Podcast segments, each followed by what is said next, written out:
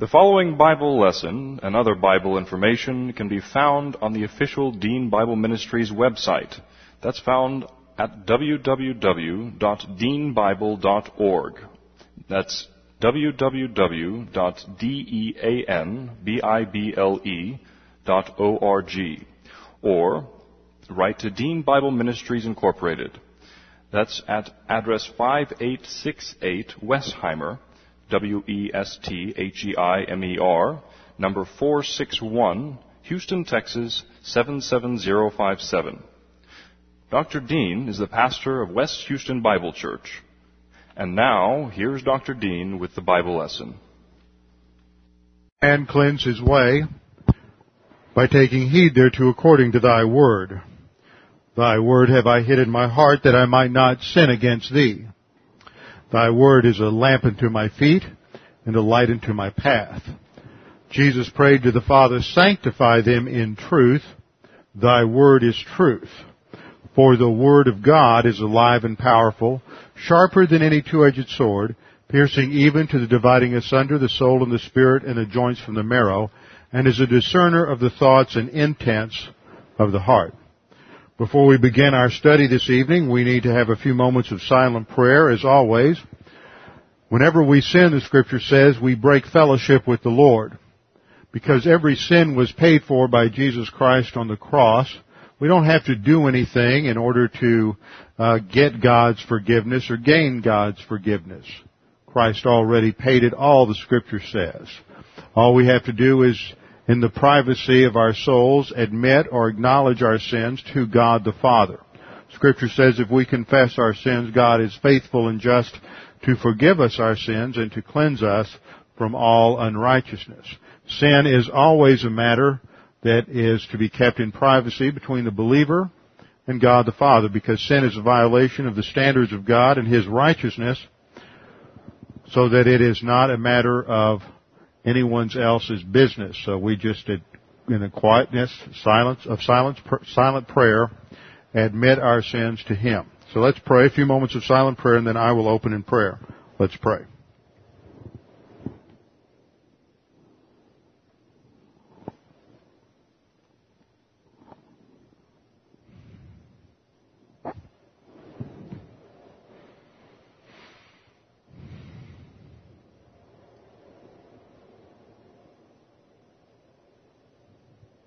Father, we do thank you for this opportunity to look at your word. That it is your revelation to us. You have given it to us, and not only that, but Jesus promised that he would send to us the Holy Spirit who would make all things clear. That we are, as believers in the Lord Jesus Christ, are indwelt by God the Holy Spirit, who helps us to understand His Word. Father, we pray now as we look into your Word that you would help us to understand these things, that we might uh, respond to them. Father, we pray that you would help us to understand your grace more fully, that everything depends upon you and not upon us, that we can do nothing to merit anything from you. You have done it all. And Father, we pray that you would uh, help us to see these things clearly. In Jesus' name, amen. Maybe you haven't seen the evening news, but today is uh, a tragic day. There was a tragic uh, court ruling in a federal appeals court in San Francisco today, which just demonstrates once again the evil agenda of the liberal left. Federal Appeals Court in San Francisco ruled that the Pledge of Allegiance was unconstitutional because of the phrase, under God. Frankly, this really reveals a lack of education on the part of the judge because in his ruling he compared the term to a more definite term such as Jesus or a more specific name deity when in fact the English word God is simply a generic term that could refer to any deity including just some abstract concept of God. Listen to what he said. Said a profession that we are a nation, quote, under God is identical for Establishment Clause purposes, that's First Amendment, to a profession that we are a nation under Jesus. See how he equates under God with under a specific deity.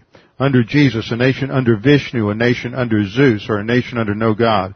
because none of these professions can be neutral with respect to religion. Judge Alfred T. Goodwin wrote. Now the problem with that is, of course, that would also make the Declaration of Independence unconstitutional because it recognizes that our inalienable rights come from a creator.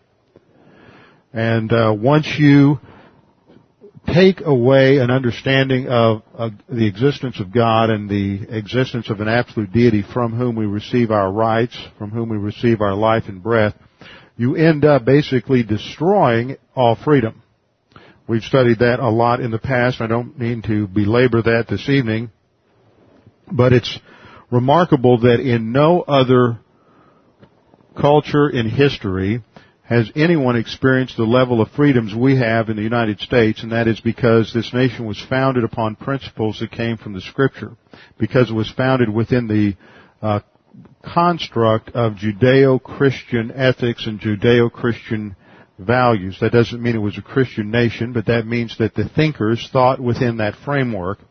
And in no other time in history has there ever been a nation or an empire or a civilization that has the kind of freedoms that we have. You can't get there if you start from any other point other than Christianity. Only Christianity has a basis for giving people the freedom of volition to reject it. You do not have those kinds of freedom in any Islamic country.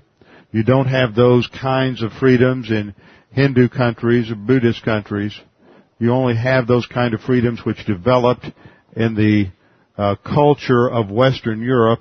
And the more that culture was influenced by biblical truth, the more the nations so impacted developed concepts of freedom. That's a historical fact. But the problem is today we have judges, everyone from judges sitting on federal benches to kindergartners in elementary school are ignorant of history. And once you are ignorant of history, as Hegel pointed out, you are doomed to repeat it. Now, second thing happened today. Somebody sent me an email. And this email I want to read because it demonstrates a tremendous level of courage by someone who is living in a, a situation of extreme adversity. You'll also see as I read through it that it relates to the subject that we're studying in Daniel chapter 11. Now the writer is not a believer. The writer is not a Christian. The writer, though, demonstrates a marked level of courage in the face of adversity. And if an unbeliever can face, have this level of courage in the face of adversity, then how much more should a believer who understands that God is in control and that God controls history. This is from a woman in Israel. She says, I am not the least afraid to go any place by bus or to a mall. I didn't change or stop doing anything I used to do before this mess began. People tend to forget that twice the casualties from terror get killed on the roads.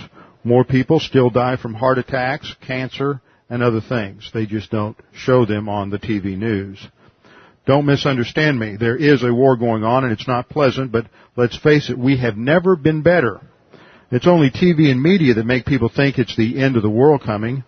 Only 60 years ago, they were leading Jews to their death like sheep to the slaughter.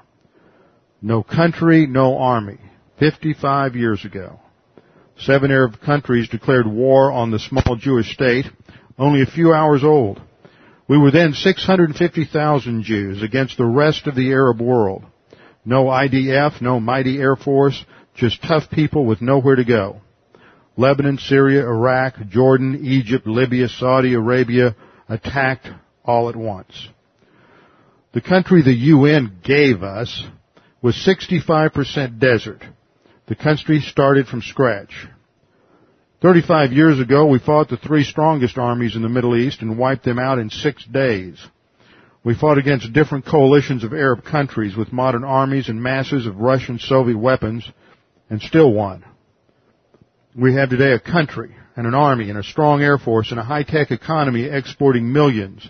Intel, Microsoft, IBM develop their stuff here. Our doctors win world prizes for medical developments. We made the desert flourish, selling oranges and vegetables to the world. Israel has sent its own satellite into space. We proudly sit with the U.S., 250 million people, Russia 200 million people, China 1.1 billion people, the Europeans, France, England, Germany 350 million, as the only countries in the world to shoot something into space. Israel is today in the world nuclear power family with US, Russia, China, India, France, and England. We don't admit it, but everyone knows it. To think that only 60 years ago we were led, shameful, with no hope, to our death. We crawled out of the burning ashes of Europe. We won our wars here with less than nothing in our hands. We built an empire out of nothing.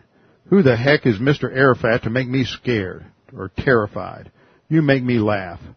Passover was last month. Let's not forget what the story is all about. We overcame Pharaoh. We overcame the Greeks, the Romans, the Inquisition in Spain. We overcame the pogroms in Russia. We overcame Hitler, the Germans, the Holocaust. We overcame seven other Arab countries at once. We overcame Saddam. Take it easy, folks. We will overcome these two. No matter what part of human history you tried to think of, of, for us, the Jewish people, our situation has never been better. So let's lift our heads high and remember any nation or culture that tried to mess around with us was destroyed to the ground while we kept going. Egypt? Anyone know where their empire disappeared to? The Greeks? Alexander of Macedonia? The Romans? Anyone today speak Latin? The Third Reich? Anyone heard of any news about it lately? And look at us, the nation from the Bible, from slavery in Egypt, we are still here speaking the same language. Right here, right now, the Arabs don't know it yet, but they will learn there is one God.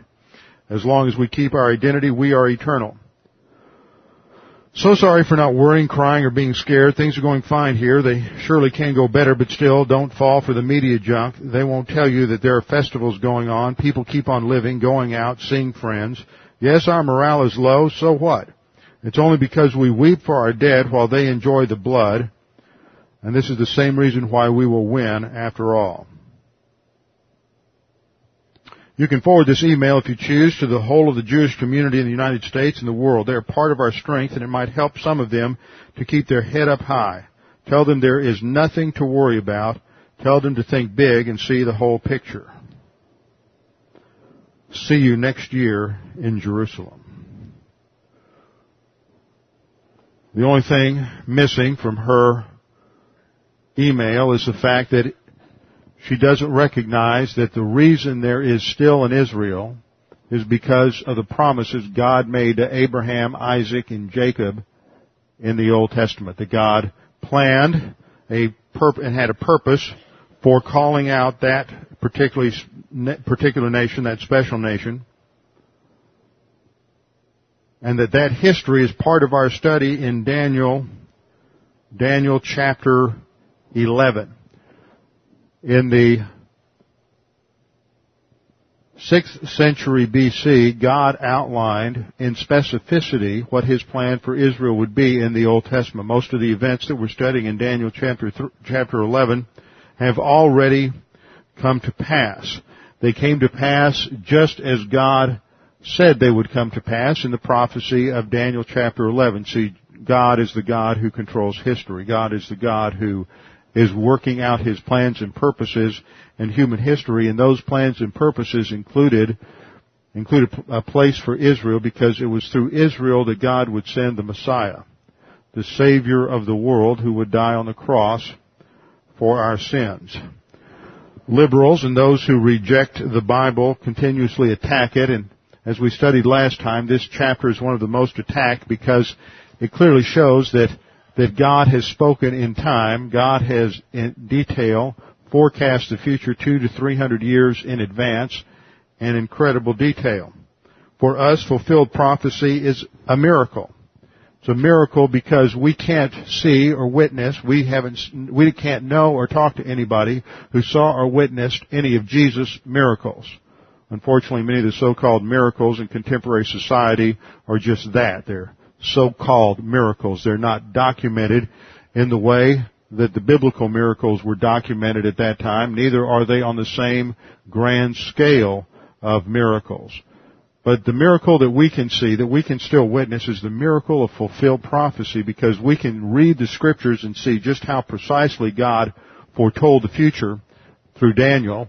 And then we can look at 200 years later in time and see exactly how that prophecy fulfilled and that gives and provides evidence for the veracity of scripture. We also saw last time in our introduction to this study that it was necessary for the pre-incarnate Son of God to give this revelation to Daniel because he was preparing the Jews for what would happen during the next 400 years that just as today it would be a time of anti-Semitism. And anyone who is anti-Semitic, anyone who has ever blamed the Jews for anything, any, anyone who has ever uh, attacked Jews is playing the devil's game because the devil wants to destroy Israel because Israel's God's people. God still has a plan and future for Israel. And Satan's strategy is that if he can destroy every Jew from the face of the earth, then he thinks that he can defeat God. And it's sad to say that there are some churches and some institutions and some governments that are dead set against the nation Israel. And that is the subtle form of anti-Semitism today. It's not the kind of genocidal anti-Semitism of Adolf Hitler, but it is the kind of, it is, it is more subtly masked in an anti-Israel attitude today. And we have studied time and again the atrocities and the horrors of and the lies that the Palestinians put forth. They are not Philistines. They have no uh, traditional right to the land. They continuously put forth their vile uh, propaganda that is nothing but lies, and continuously the world takes their side instead of the side of Israel. And all of that is a testimony to the veracity of Scripture. As this woman points out, time and time again, people have sought to destroy Israel, and yet they're still there, still in the land that God gave them, still speaking the language that they spoke 4,000 years ago. And if anything is a testimony to the reality of God and His plan in history, then the very existence of a Jew is a testimony to that plan. You can't find an Assyrian today. You can't find a Sumerian today. You can't find a Chaldean today. You can't find a Mede today you can't find a Philistine today, but you can still find Jews. They still survive, and that is a great testimony to God's plan. The purpose in providing a detailed revelation like this to Israel at that time in history was to give them hope. I covered that last time and I want to develop that idea a little more this evening. You, ha- you can't survive in a crisis on emotion alone. That's why so many people in our emotion-oriented, self-absorbed, subjective culture are finding it possible to survive with the threat of terrorism only because they're on Prozac, only because they're on Zoloft, only because they have some sort of medical crutch that enables them to handle a crisis. What about their parents and their grandparents who made it through World War II without the crutch of drugs. It's primarily because that generation had a had a character that was built because of the influence of the Word of God and the Bible that that still impacted that society and it no longer has that impact today. I'm not talking about religion, I'm not talking about ritual, I'm talking about the truth of God's Word, not these other things. That's what God was doing in Israel. He was giving them content, giving them information so that they would have real hope, substantive hope. They would have not just some hope that I hope or wish that things will be okay, not just some optimistic desire, but a firm certainty that for after all, that's what the word hope primarily means in the scripture is a confident expectation. The Bible talks about our salvation as a confident expect, expectation. That is our hope. We look forward to the coming of the Lord. That's our blessed hope. We can know that more surely than you can know that you're going to make it home this evening. You can know that more surely than you can know anything else in life because God has spoken in His Word. Today I sat down and I started thinking about hope. And I did a search of various passages and I came across the 130th Psalm, and this provides a fantastic background for the kind of thinking that is engendered and that God wanted to engender in Israel at this time. We're not told who wrote it. There is no su- superscription in Psalm 130 as to the particular uh, historical circumstances surrounding it. It could have taken place at any time in Israel's history, but the indication is that it is related to uh, a time of adversity, a time of difficulty, a time when the nation was faced with divine judgment and they were calling upon God for His, His forgiveness. And then the, it ends with a focus on God's hope. The hope that God provides the believer based primarily on salvation. So turn with me to Psalm 130 in the superscript. It says a song of ascents. That means that this became adopted into the ritual practice of the tabernacle or the temple in the Old Testament. The choir, as they ascended the steps into the temple, would sing this particular song. Begins, out of the depths I have cried to thee, O Lord. Now if you notice on the overhead, the term, and in your Bible, the term the Lord is in all caps. That means that it is a rendering of the sacred tetragrammaton, the sacred four letters of the Hebrew alphabet for the designation of the personal name of God. You see, the Bible talks about a personal God, a God who has a personal name. It is Yahweh. This is uh, not the generic God of the Pledge of Allegiance. It's not the generic creator of the Declaration of Independence, but this is Yahweh who entered into a personal covenant with the nation Israel on Mount Sinai. It is the same God who entered into a personal covenant with Abraham, Isaac, and Jacob. You see, it's not enough to believe in God, to believe in some sort of abstract idea of a, of a deity, some abstract concept of, of a creator. The God of the Bible is the God of Abraham, Isaac, and Jacob. The God of the Bible is the God who sent His Son, the eternal second person of the Trinity, one with God the Father in essence, yet distinct in personality, sent His Son to the earth to die on the cross as the payment for sin, as the substitute for sin. So we don't just believe in a generic God, just some concept of an abstract deity, because that, that deity has revealed Himself to us.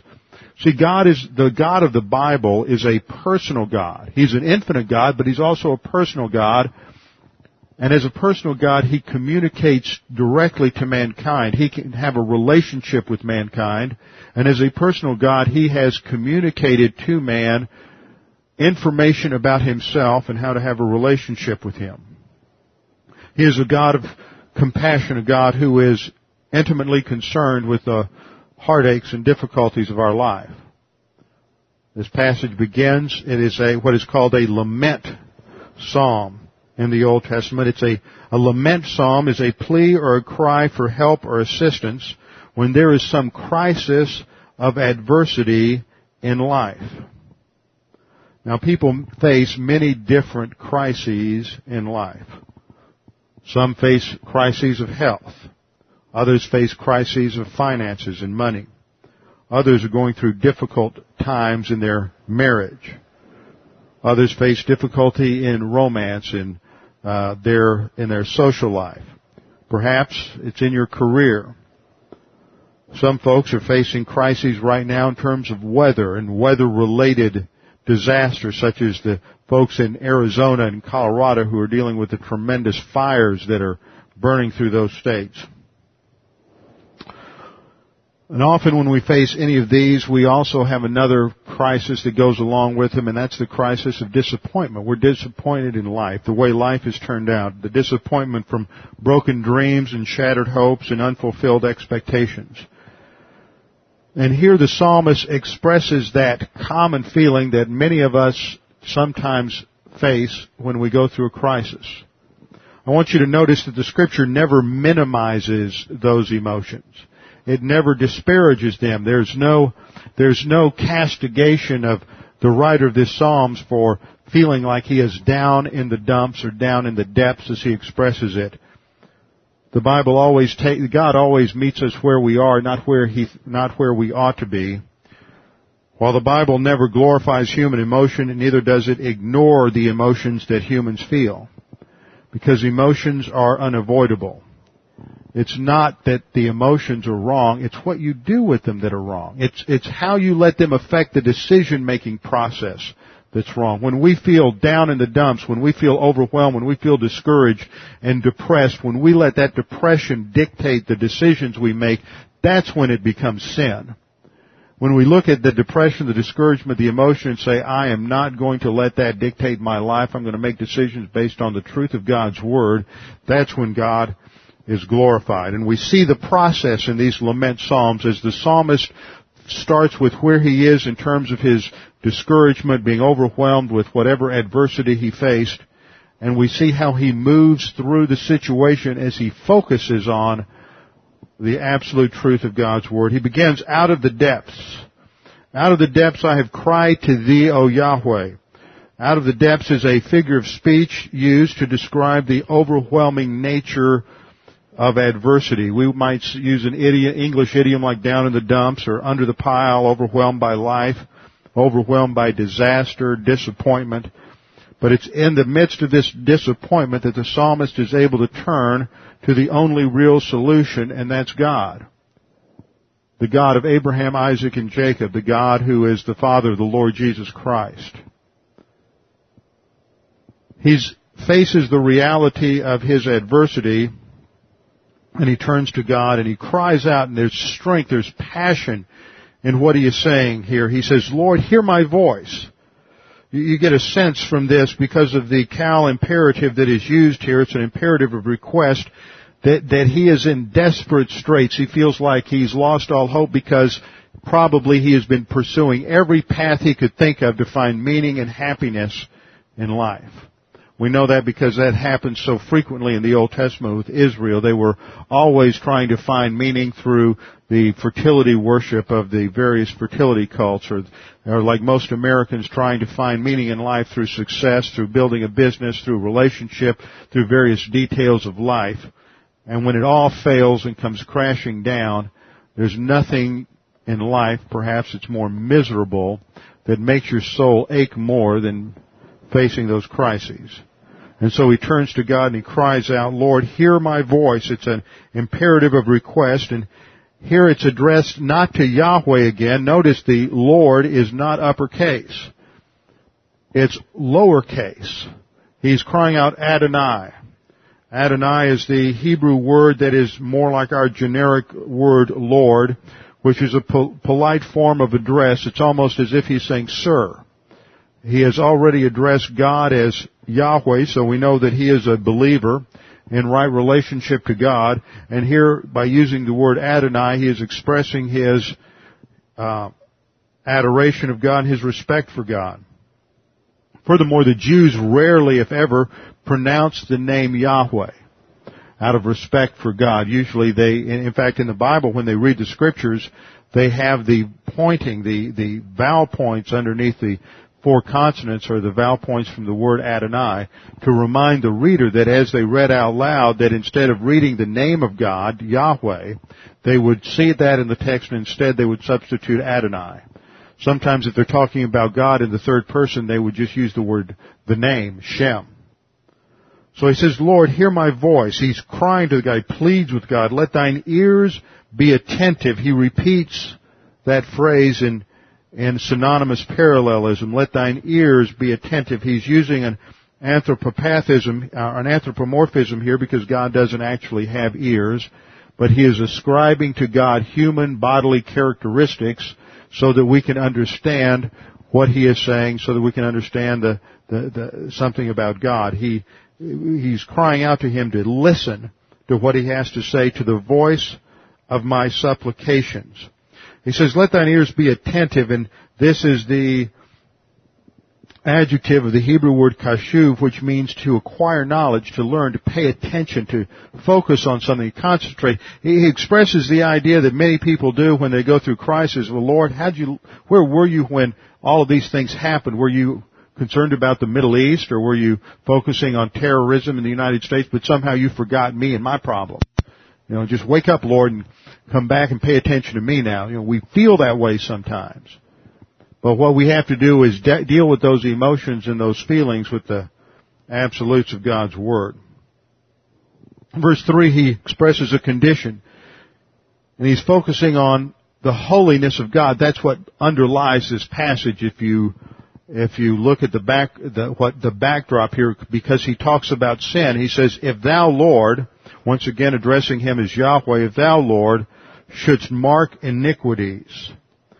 And here we have the Hebrew word shamar, which means to keep, to observe, or to pay attention to. And he says, Lord, if you paid attention to our sins, if you paid attention to our iniquities, and iniquity is the word avon, which is the breaking of a commandment, says if you paid attention to every time we broke a commandment, no one could stand up before you. No one would have any hope. No one could come into your presence.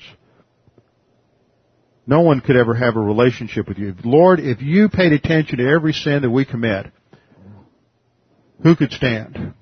You see, the psalmist recognizes the principle of scripture, and that is that all have sinned and fall short of the glory of God.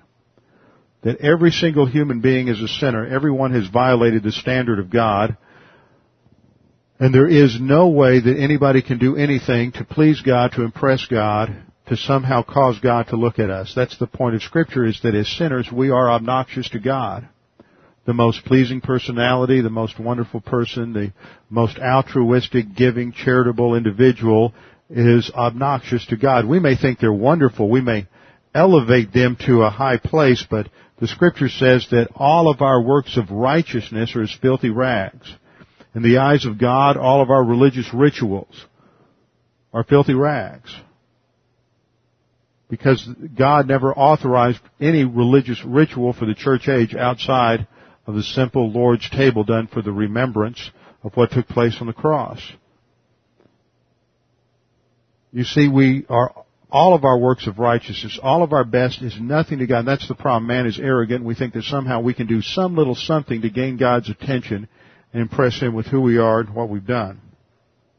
But the psalmist says, Lord, if you paid attention to our sins, no one could stand. Who could stand? But in contrast, he points out in verse 4, but there is forgiveness. See, if you paid attention, no one could stand, but in contrast, there is forgiveness with thee, that thou mayest be feared. Now we have to look at a couple of words here to understand the concept that he's talking about.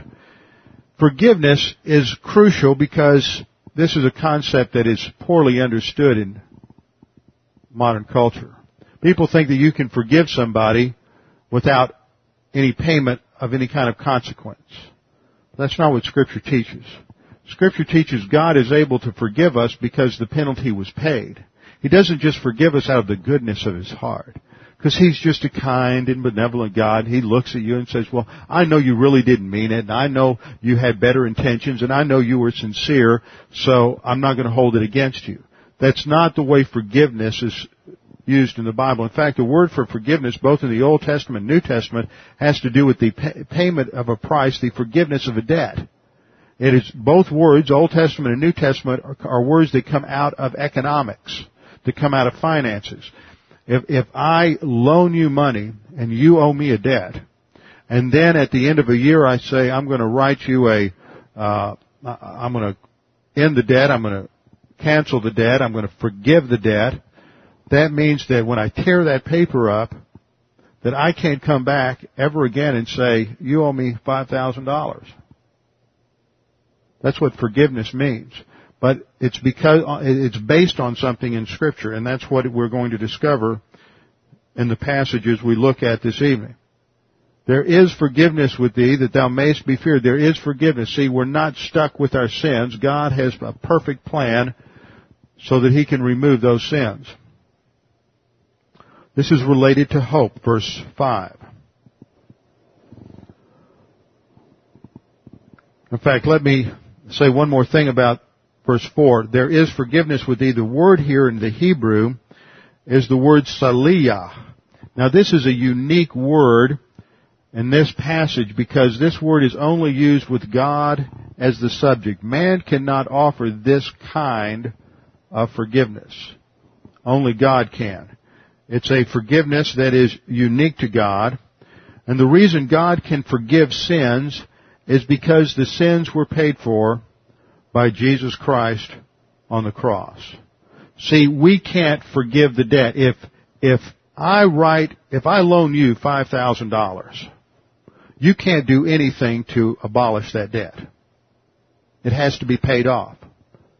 But what the scripture says is you can't pay that debt off. We'll see that in just a minute. You can't pay the debt off. And I'm the only one who can cancel it. And yet what happens in most religious systems that have developed in human history is the people are trying to pay the debt off themselves. And people can't do that. Mankind can't do anything to pay the debt of sin.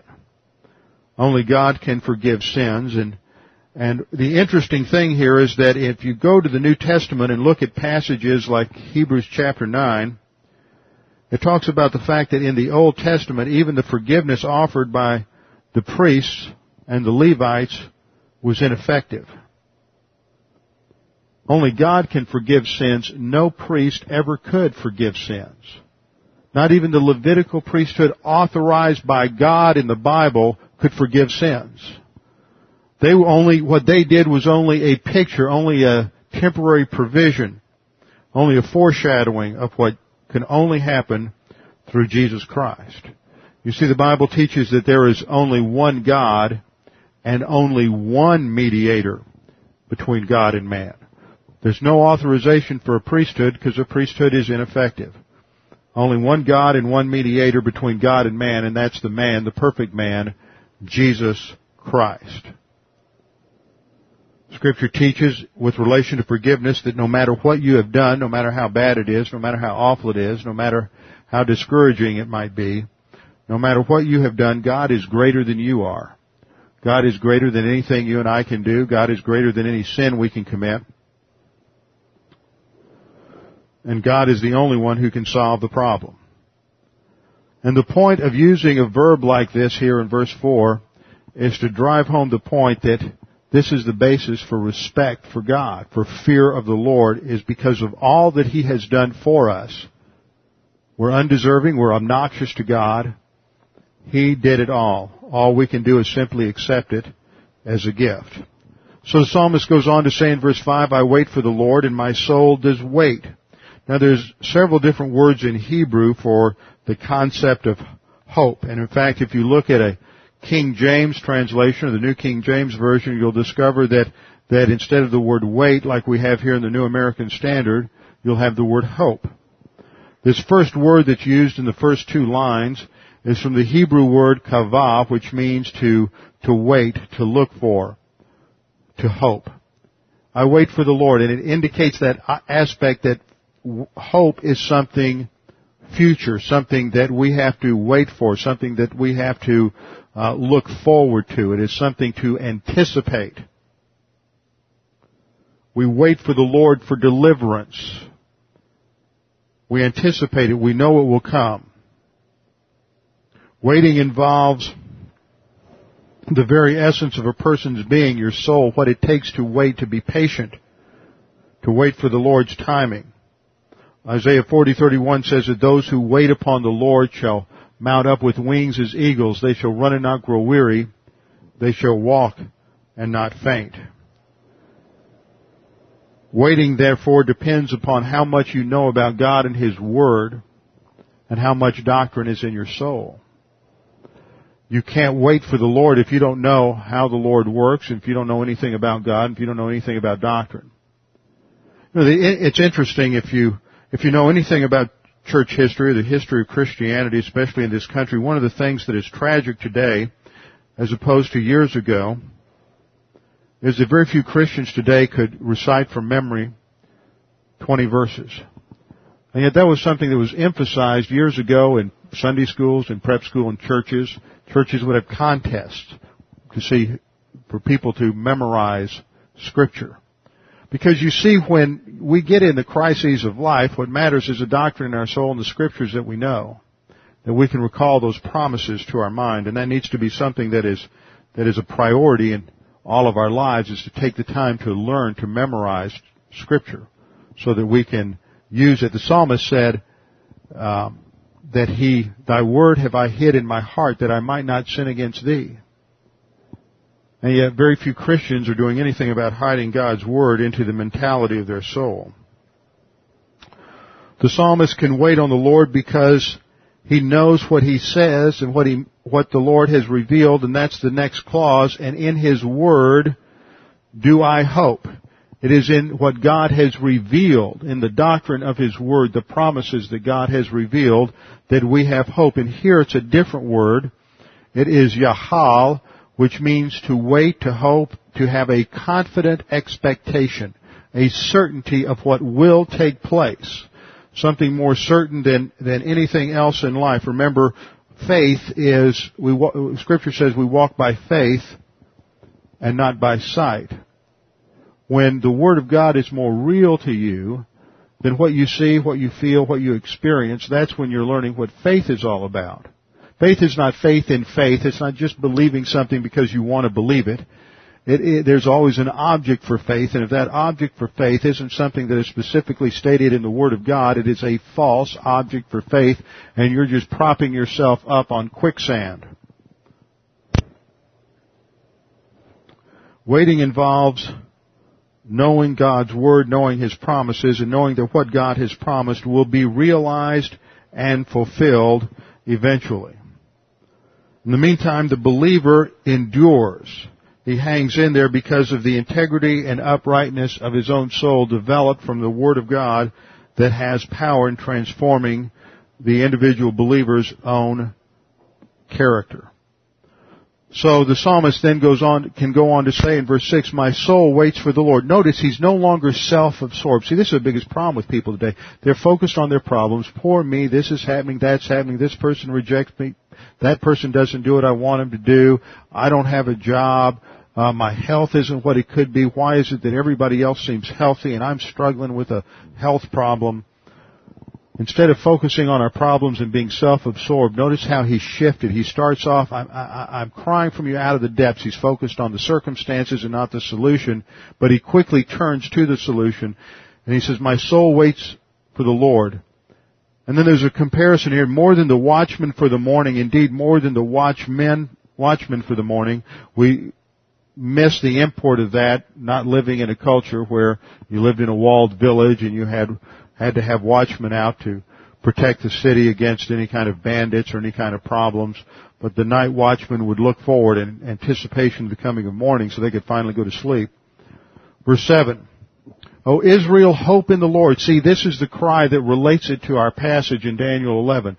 The hope, the confidence that Israel should have should be in the Lord. That's why God revealed the history of Daniel 11 and so that they would have confidence in the Lord. And when things got way out of control, when uh, Antiochus Epiphanes is bringing his army down through the heart of Israel and and killing Jews everywhere, when he is uh, setting up the abomination of desolation in the temple, when he, all of these things are when the economy falls apart. See, all of these things could happen here. We have another terrorist attack, and it could make the Great Depression back in the 20s look like a time of prosperity. Americans don't know how to handle crisis anymore. Everybody's scared to death and you can't handle crisis if you're propped up by drugs. Only if you're propped up by character and character only comes from the Word of God. And you can only have it if you are, your starting point is faith alone in Christ alone. Psalm 130 verse 7 says, O Israel, hope in the Lord. Your confident expectation is in the Lord. That's the only place you can put it. You can't put it in morality. You can't put it in church. You can't put it in a organization. You can't put it in ritual. You can only put it in the Lord Himself. There's no intermediary. Remember, the only mediator is the Lord Jesus Christ. He goes on to say, for with the Lord there is loving kindness. Notice he starts off by saying, Lord, if you paid attention to our sins, nobody could stand. Then he says, but with the Lord there's forgiveness. Now we understand the dynamic of it. It's based on this word loving kindness, which is the Hebrew word hesed. And hesed means grace. It means undeserved mercy. It means God's faithful, loyal love. That God is faithful and loyal even when we are unfaithful and disloyal. With the Lord there is loving kindness. There is steadfast, loyal love. And with Him is abundant redemption. See, redemption comes from His loving kindness. Because redemption is based on grace. Grace means an undeserved gift. It means unmerited favor. It means you don't do one single thing to merit it. Now you see, some people talk about meriting the love of God, meriting the merit of Christ, meriting the, the salvation. And that's just playing a word game that destroys the meaning of grace. I remember somebody told me one time I was uh, going through some difficult times helping out my folks and and my mother was going through some health problems and this individual said, "You're earning a lot of grace." Think about that. That is a destruction of language. See, grace is something that is unearned. That's what the word means. It's a free gift. You can't do anything to earn grace. And yet this person said, you're earning grace. That's, that's ridiculous. And yet there are many people who are very religious and very moral, and that's what they believe you do is you earn the grace of God, but that destroys the meaning of grace. Grace is something that is a free gift that is yours no matter what you do, no matter how bad you are, no matter how obnoxious you are. It's still yours. Because it doesn't depend on you, it depends on the giver. That's the hardest thing for people to understand, to get past the pride and realize that, that they can just accept something and not have to do one single thing for it, and it's still theirs. It says with, that's the basis is God's loving kindness, and with Him is abundant redemption. The word there in the Hebrew means more than sufficient, more than you can ever imagine. He has not only done everything necessary to save you, He's done more. The word for redemption is the Hebrew word padah, that's the verb form, which means to ransom, to rescue, to deliver. I want to focus on that first word. It means to ransom. That means to pay a price. Now what's the price? That goes back to the concept of forgiveness, which has to do also with paying a price. In order to have forgiveness, a price has to be paid. Well, that price was paid for, we're told in the scriptures, by Jesus Christ that he paid a redemption not with corruptible things from our empty manner of life, but with his precious blood. He died as our substitute. You see, that's what this verse goes on to say. The idea of redemption is further explained in Psalm 49 verse 5. There the psalmist says, Why should I fear in days of adversity? When the iniquity of my foes surround me, when I'm surrounded by terrorism, when we have the threat of terrorism, the threat of dirty bombs, the threat of a, uh, perhaps a nuclear explosion, the threat of uh, perhaps the assassination of a president or a nuclear attack on Washington D.C. or another attack on New York or some other place, when we're surrounded by our foes, the psalmist says, why should I be afraid in days of adversity? When the iniquity of my foes surround me. Even those who trust in their wealth. See, there are people who think that they're wealthy enough to survive this. That some people think they're wealthy enough that they can give enough to the local church to guarantee a place in heaven. They're trusting in their wealth. They're trusting in something they do. Or, or even those who boast in the abundance of their riches, that they're talented enough, they're kind enough, they're, they're, they've been given enough in order to be able to uh, survive the adversity. But the psalmist says, no man can by any means redeem his brother. No human being can by any means whatsoever. You can't give enough money to God. You can't be good enough. You can't bargain enough. You can't uh, engage in enough ritual. You can't say enough ritual prayers. You can't by any means do one thing to redeem yourself or anybody else or give to God a ransom from him. No man could do that. Why? Because all men are sinners. It took someone sinless to die as our substitute. That's why God sent His Son, the eternal second person of the Trinity, to die on the cross as our substitute. No man can by any means redeem his brother or give to God a ransom for him. For the redemption of his soul is costly and he should cease trying forever. That means quit trying to impress God with trying to get saved. Quit trying to impress Him by how much you do. Quit trying to impress Him by how much you give. Quit trying to impress God by ritual. Quit trying to impress God by going to church. Quit trying to impress God by how sorry you feel for your sins. See, none of that impresses God. The redemption of the soul is so costly that no human being can pay the price or even try to be worthy of the price or to merit the price. It is a completely free gift. It is a payment. That price is paid so that we can live eternally and not undergo decay. Psalm 49:9. Then we go back to Psalm 130 verse 8. The psalmist applies this to Israel and says, and he will redeem Israel from all his iniquities. See, and that's our future hope that we will see future redemption. Jesus Christ has already fulfilled this promise when he paid the price for sin at the cross.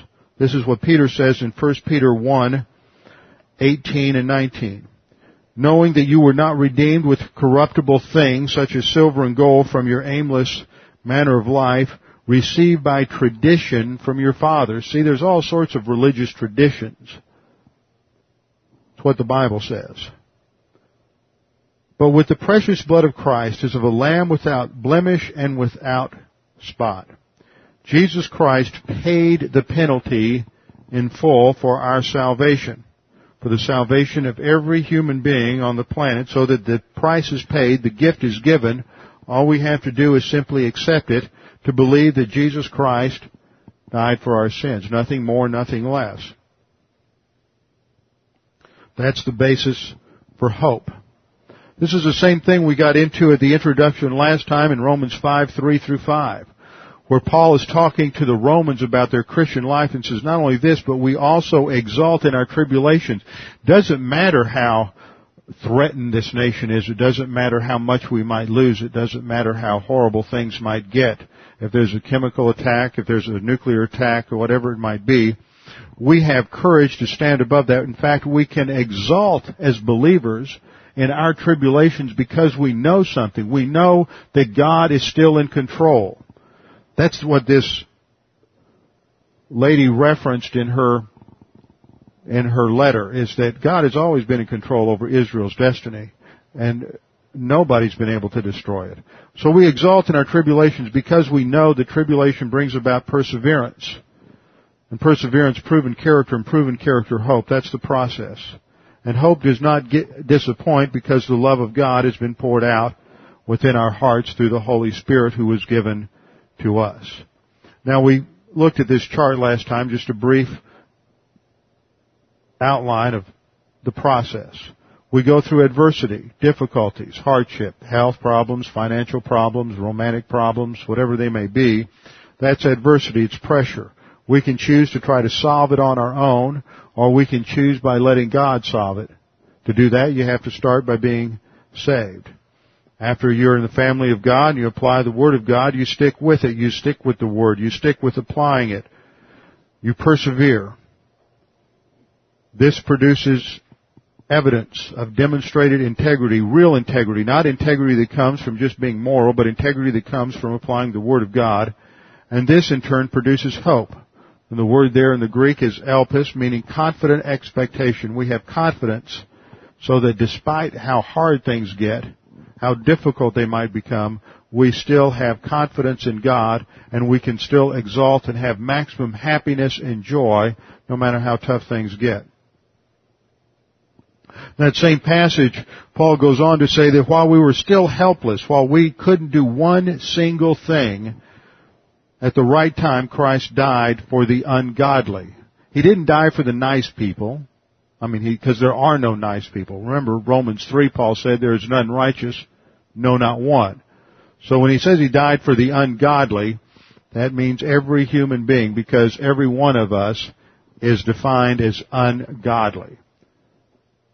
For one will hardly die, he says in verse 7, for a righteous man. In fact, among men will hardly die for somebody else though perhaps for the good man someone might dare even to die. But verse 8, God demonstrates His own love toward us, and that while we were yet sinners, while we were still obnoxious and hostile to Him, Christ died as a substitute for us. Huper plus the genitive indicates that He died as our substitute. He died in our place. He pay, paid the penalty in full for each one of us. That's the basis for hope. We know God's in control. He's in control of history and has worked out the details of history. Now this is exactly what Daniel is reminding the Jews about and what he's going to tell them about in Daniel chapter 11. It says, Now I tell you the truth, behold, three more kings are going to arise in Persia. He's going to give them detail after historical detail of what will take place so that they can have confidence no matter what might happen around around them historically, they can relax knowing that God is still in control. That no matter what kingdoms rise and what kingdoms fall, they can relax. Says three more kings are going to arise in Persia, then a fourth will gain far more riches than all of them. As soon as he becomes strong through his riches, he will arouse the whole empire against the realm of Greece. Last time we looked at these in detail. The first king that was already present at that time was Cyrus, so he's not one of the three. He was succeeded by his son Cambyses, who was succeeded by an interloper who's called his, by historians Pseudo-Smerdis. Cambyses has secretly had his younger brother assassinated. So you have all kinds of intrigue back then, just as today. And he had his younger brother assassinated, and so the religious elite, the Magi, who were the Zoroastrian priests of that era, had an impostor come forward and claim the throne while Cambyses was down fighting in Egypt. Well, Pseudo-Smerdis only lasted a couple of years. Cambyses was assassinated on his way back to regain his throne. Pseudo-Smerdis lasted a year and he was succeeded by Darius Hystaspes, one of the greatest leaders and organizers of the ancient world. Now when we look at all of this, and all of this chaos going on, we ought to ask the question, what was God expecting the everyday Jew to be doing in the midst of all of this crisis? We have to go back to Jeremiah 29 verse 7.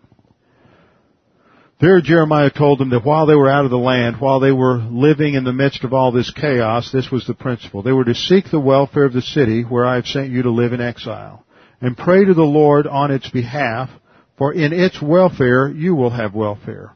You see, the Jews were out of the land. Some of them came back to the land, but they were still under the domination of these empires. And they were to pray for the empires. They were to pray for the kings and they were to pray for its welfare so that, that they would have welfare and peace to go about the Lord's work. That's the same principle stated in 1 Timothy 2.1. First of all then, Paul says, I urge that entreaties and prayers, petitions and thanksgivings be made on behalf of all men, for kings and all who are in authority, and that includes stupid, historically illiterate liberal judges who make decisions like stating that the that the uh, Pledge of Allegiance is unconstitutional. We're to pray for these people. Why? That we may lead a tranquil and quiet life in all godliness and dignity. This, we've talked a lot about prayer and how to pray and how to argue a prayer, argue in the sense of a, uh, uh of a legal term before the throne of grace. And one of the things that, that is, keeps coming back to me that we need to make a part of our prayer life is that this country has continued to be blessed to exist because it sends out missionaries, because we stick with Israel, because we have, for the most part, rejected anti-Semitism. We are a bulwark of truth in the world. And we need to pray to God that He would protect us for that reason so that we can continue to send out missionaries, support missionaries, continue to support the missionaries that are around the world. And that's a challenge to local churches. Local churches need to be sending out missionaries. How can a nation send out missionaries if the local churches don't have a strong vision for missions? And we need to support Israel. The minute we stop supporting Israel, we sign our death warrant. We need to go to the throne of grace and we need to petition God on the basis of our history that He continue to protect and preserve this nation so that we can continue to do those things. And then uh, hopefully God will protect us. Unless, of course, as I've said before, we are near the end times and Jesus is returning soon and He's moving things along the prophetic timetable. This is the basis for hope. This is what Daniel is building into the people of Israel so they can survive the crises that's about to hit them historically. We may have the same crisis, so we too need to focus on our basis for hope, which is the Word of God, the grace of God, and our complete salvation in Jesus Christ. With our heads bowed and our eyes closed, Father, we do thank you for this opportunity to look at your Word, to realize that our, hope is built, as the song says, our hope is built on nothing less than Jesus' blood and righteousness. That it's His death. His blood stands for His death on our behalf, His spiritual substitution on our behalf on the cross. And that at salvation we receive His perfect righteousness.